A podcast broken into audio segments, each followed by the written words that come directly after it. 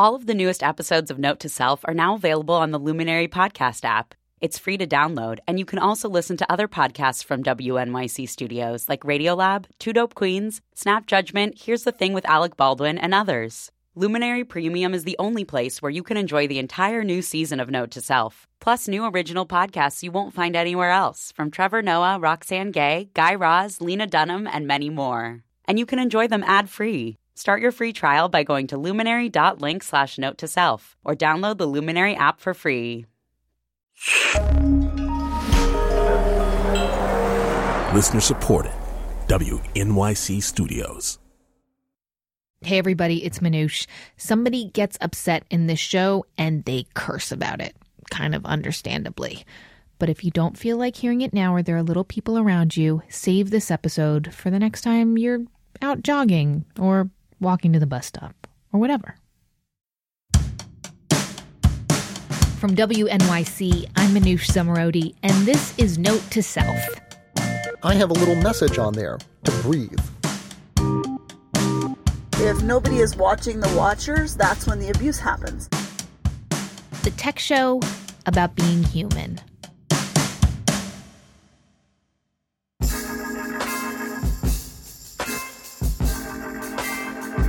Today we've got a story about a strange incident that happened to a young black man named Jacky Alciné. Alciné. Yeah, kind of. That's so pretty. Yeah, until they go like Alcline or Alclean. I'm like, I'm Right. not Mr. Clean. Jacky's 22. He smiles a lot and he talks really, really fast. Actually, until he was five years old, he only spoke Creole, despite being born and raised in Brooklyn. He lives with his four sisters and brothers and his parents in the house he was brought up in. It's about two miles from where I'm bringing up my own kids. And the other day, I walked over to his neighborhood and I met him at a coffee shop. I got a latte, Jacky got tea, and we sat outside on the stoop next to a busy street to talk about the kind of shocking thing that happened to him a couple months ago. My life It was during the BET Awards. Uh, that I remember. Um, and it was just me like not paying attention to it. Like I tuned in occasionally because Twitter is how I was watching. I had like a hashtag, TweetDeck, had the hashtag was looking. I'm like, oh, that's funny. Retweet and move on. Okay, so it's June 28th. It's a Sunday night. Jacky's relaxing. He's alone in his room. He's half watching the BET Awards while he's also checking Twitter, messing with his computer. It's just a normal summer night. And then a photo from his friend pops up in the Google Photos app. It's a selfie. Actually, it's a GIF. Mom, that's like a short animated photo. It's also okay to pronounce it as GIF. relaxing. And um, so my, my friend, she sent me a GIF. It was just like a picture selfie she took, and they made it to like one little animation. I'm like, oh, that's cool. Okay, so Um, what's she doing in the in the gift? Like, she Oh no, she was just like like yeah, or- the different hairstyles. Like she was showing me her hair. I'm like, okay, that's cool. And Jacky didn't know you could make a GIF and share it in Google Photos. So now he's distracted. He starts looking around at all his old pictures. And then he starts to notice that they've all been categorized automatically. Like photos of his brother's graduation have been labeled as graduation. categorization. So I'm like, oh, graduation cool. So you know, I clicked through that. I saw my brother's graduation. Uh, he had uh, what happened? He had hurt his foot, so he's there with his crutches. It was kind of bad, like sad. I mean, but then he's like with his teachers. It was cool. So Jacky's scrolling around his photos and he realizes that Google has rolled out something called photo categorization.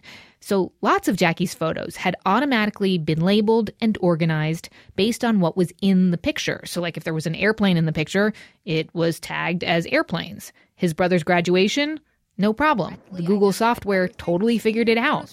Amazingly well, yeah. Because for the graduation pictures, it knew specifically like it was a graduation because they recognized probably my brother's tassel. Uh, No way. Yeah, little things like that. Like it can pick up things in the background. So I was like, okay, you know, I. So Jacky keeps scrolling, and then he sees pictures of his friend, the one who had just sent him the GIF with her new hairstyle.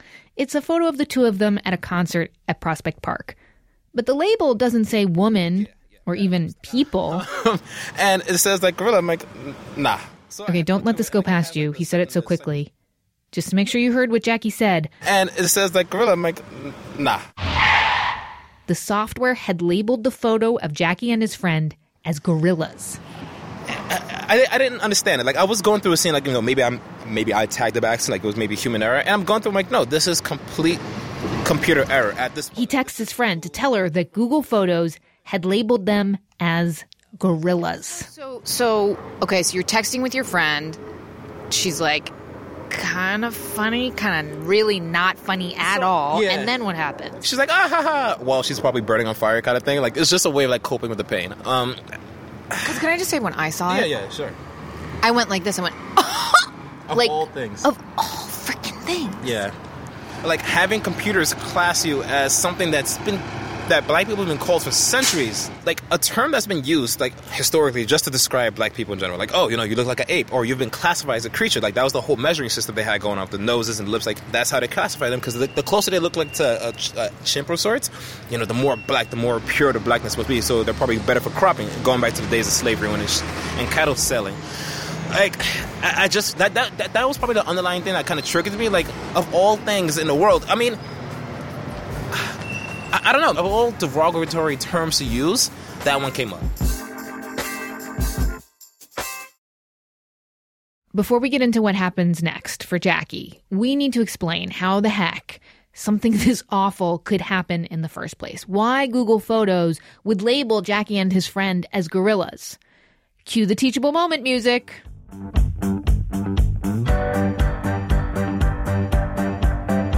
So, Google Photos can recognize objects. Siri can understand what you say, mostly, thanks to something called deep learning.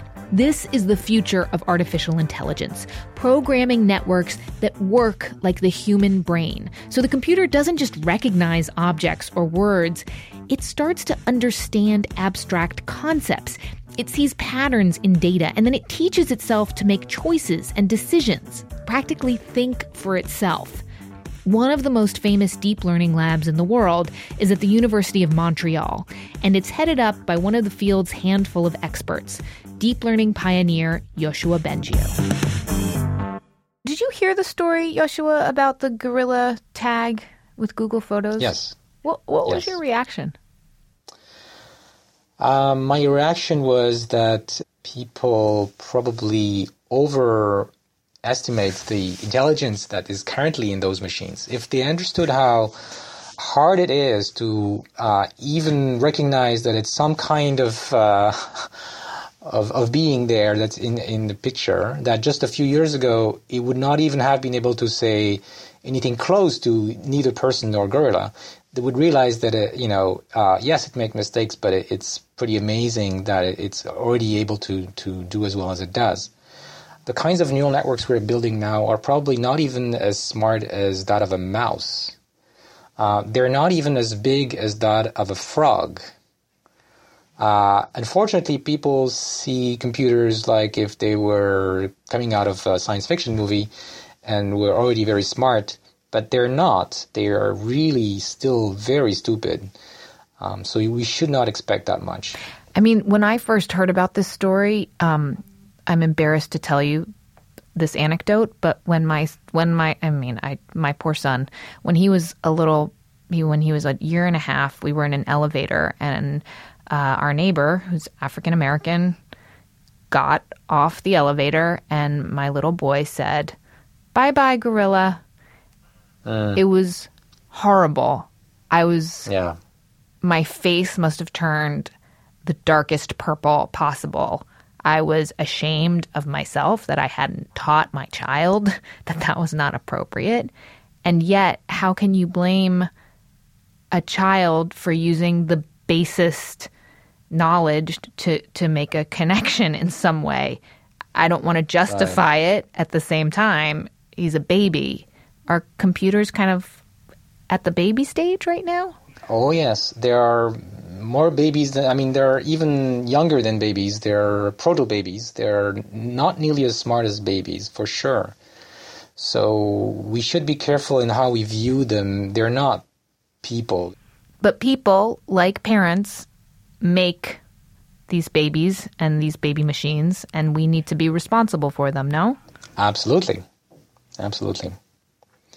And the companies who build these products, well, they presumably will want to make sure that they won't offend anyone and they, will do their best to avoid that. In this particular example, I suppose that the machine probably hesitated between the gorilla tag and maybe a person tag. And uh, that's information that could be used to say, well, if if the machine hesitates between these two things, then better abstain. But of course, you would have to to do it for every possible mistake that you know would go in a place that socially is not acceptable. So, how do you even distinguish that? Because presumably, all different cultures, maybe there's a city in Canada where some word is super offensive that we wouldn't even know is super offensive. Like, how do you possibly code for how complex people are? We would have to have people tell the machine when it makes specific mistakes that this is really bad. Don't ever, ever do these kinds of mistakes in the future. But you would need not just like two or three examples, you would need thousands or, or millions of examples for the machine to catch all of the different uh, types of errors that we think exist. So, should companies like Google be even using deep learning like this if there is the possibility that these really offensive mistakes can happen? Well, that's a choice that they have to make. There's the, the system can make mistakes, and you have to deal with the fact that there will be mistakes. When we come back, what Jacky did after experiencing one of these deep learning mistakes, and what Google did to make a very queasy situation a little bit better. Last week, we talked about how installing new ad blockers on your phone could actually be a tricky ethical decision. Look, on the one hand, ads are the worst. On the other hand, who's going to pay for all the great stuff that we want to look at online? But are we just playing into the hands of the tech giants if we block ads? I asked you what you decided to do, and let the record show that Note to Self listeners do not agree on this one. On Facebook, JP Bedell had no tears. He wrote in, Ad blockers have been around forever on the desktop, and somehow advertising survived. Yeah, but listener Gina Virgil tweeted that after hearing our episode, she decided to uninstall her ad blockers. Go Gina. Dave Carroll commented that he can deal with advertising, but he really wishes he had more control over his online identity and behavior data. Me too, Dave. A few of you sent in a link to an ethical ad blocker Chrome extension that keeps you from visiting a page until you've decided whether or not you want to see the ads on it. We have included a link to that in our awesome weekly newsletter. Sign up at notetoselfradio.org to join our party. Okay, we'll be right back.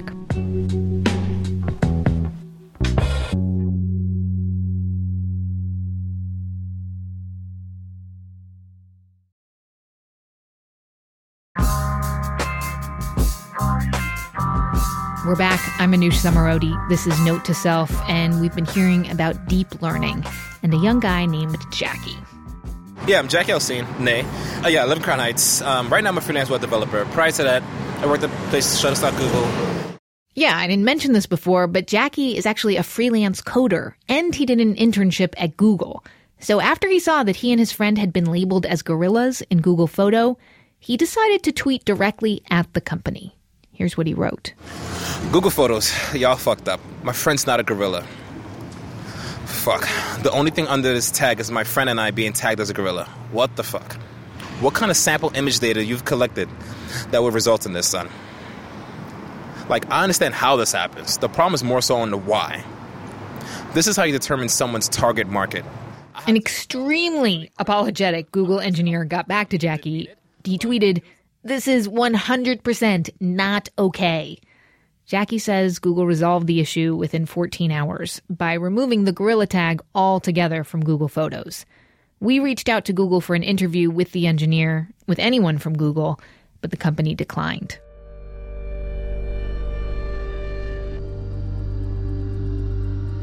Now, back to Jacky. Some of his family members suggested that he sue Google. But at this point, with the mainstream media reporting on the incident, he was on the local news, Jacky had had enough. He had no interest in taking the matter further. Does it maybe have to do with the fact that you're a techie and so you kind of get that it's not malicious? Like you kind of Yeah. understood? Yeah. Yeah, so, like, I wouldn't even say I understood. I accepted the situation. Like, I, yeah, actually, yeah, I guess, yeah, it's more of an understanding. Like, I was, com- but it doesn't make me happy. Like, I, I can't, like, I understood, but I refuse to accept it, you know? Like, I expected more. Like, you guys, if I can type in like Seahawks, and you guys know I'm talking about the football team before actual Seahawks. Like, come on, like. But then, like, this is something I'm actually personally studying, studying, like, you know, semantic analysis, like, all through text. Image is a whole different thing because, I mean, we see people, computers see pixels. Like, they don't see what we see. Did you have to explain that to some people, like like the deep learning element to this? How did I actually explain it? So, how did you? I'm dying to know. um, so we, I think there was a few apples on the table. So I had like I, I pretended my hand was a fist. I'm like, all right, so this is going to be our base apple, and we're going to pretend this is the apple from now on. And as the more app, the more apples we show like this computer, it will understand what an apple should look like. So over time, this should be an apple. I, so the thing I did with that example is that I only showed it red apples. And then I gave it a peach, and it assumed like I would say the computer make the assumption that it's an apple before a peach, just because it doesn't know what it is. So and it's a round thing. yeah, it's like it's round. It has its curvatures. It has a little stalk at the top. Automatic apple. That's all it knows. Um, And whereas maybe they, you should have just said fruit. right, right, exactly. It would have been more. then you got a banana problem going the on. Shape and curve. Yeah, it's, like, there's so many attributes that play into that. That's why I was like, it's okay. I accept that. No, actually, no. I accept that it made this mistake. I won't accept it happening again. That's just what it is. I had one last question for Jacky. I really wanted to understand what he meant when he wrote in his tweet, This is how you determine someone's target market. How this happens. The problem is What did he mean by that? I have to admit that was a really quick off the. I'm not even say off the cuff because I mean I did mean it, but it was like a very raw statement. Like when I thought that, my flashed down to like this library over here, Brower Park Library, where it's predominantly black people and they're you know either studying or playing like games of Miniclip or like they're just hanging out like little children. This product wasn't targeted for them. Like if they were to go in there take pictures with their friends after school and something, like I felt at that moment it wasn't designed for them to use. It was more so for Me. yeah, yeah, no. Well, I was I was gonna go as far as to say like you know the new person opened a coffee shop around the corner, which But that's me. Like the white lady Yeah. with the two kids. yeah, oh god, yeah, yeah, um, yeah. And that this never would have happened to me. You see, and this is always you know I guess like Because I don't have a lot of black people in my photos, right? It's always hard for me to kind of like mention it's like towards another white person because now I don't look like I'm attacking that person, but it's like I'm not attacking that person. It goes back to like the you know whole thing. Like I don't hate white people. I hate white supremacy and like the things that come with it. But you know, again, people put blinders on. They just see white. Oh my god, no, no, you're hating me. So like, like, I, like at that point, I'm like, I can't help you. Like you're just like you're not making it easy. So I'll just like retract a little bit. Can I just say, Jacky, how cool is that that you and I got together and like talked about this stuff that like most people like it's weird, right? It's weird and hard to talk about. I'm glad that happened. Right? Yeah.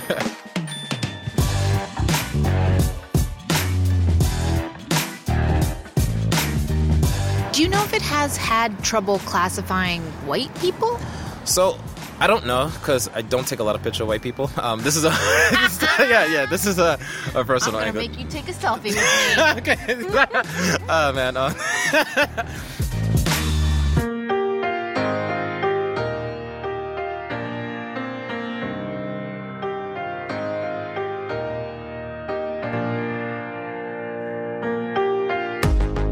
Okay, you can see my selfie with Jacky, the middle aged white lady, and the young Haitian American on a street corner in Brooklyn on our website at notetoselfradio.org. Feel free to tweet it out or post it on Facebook with this story because I think it really illustrates how important it is that we have people of all colors creating the computers that we are all using. The people making writing the code need to not just be white dudes, right? They need to be all kinds of people because if the computers are going to recognize diversity, they need to be trained by diverse people. Otherwise, how are they going to know? Subscribe to the Note to Self podcast so you don't miss future awkward but necessary conversations about living in the digital age. The Note to Self team is Jen Poyant, Ariana Tobin, and me, Manoush Zomorodi. Our audio engineers are Joe Plourde and Matt Fiddler. Special help from Jackie Snow. Thanks so much for listening. More fun next week on Note to Self from WNYC.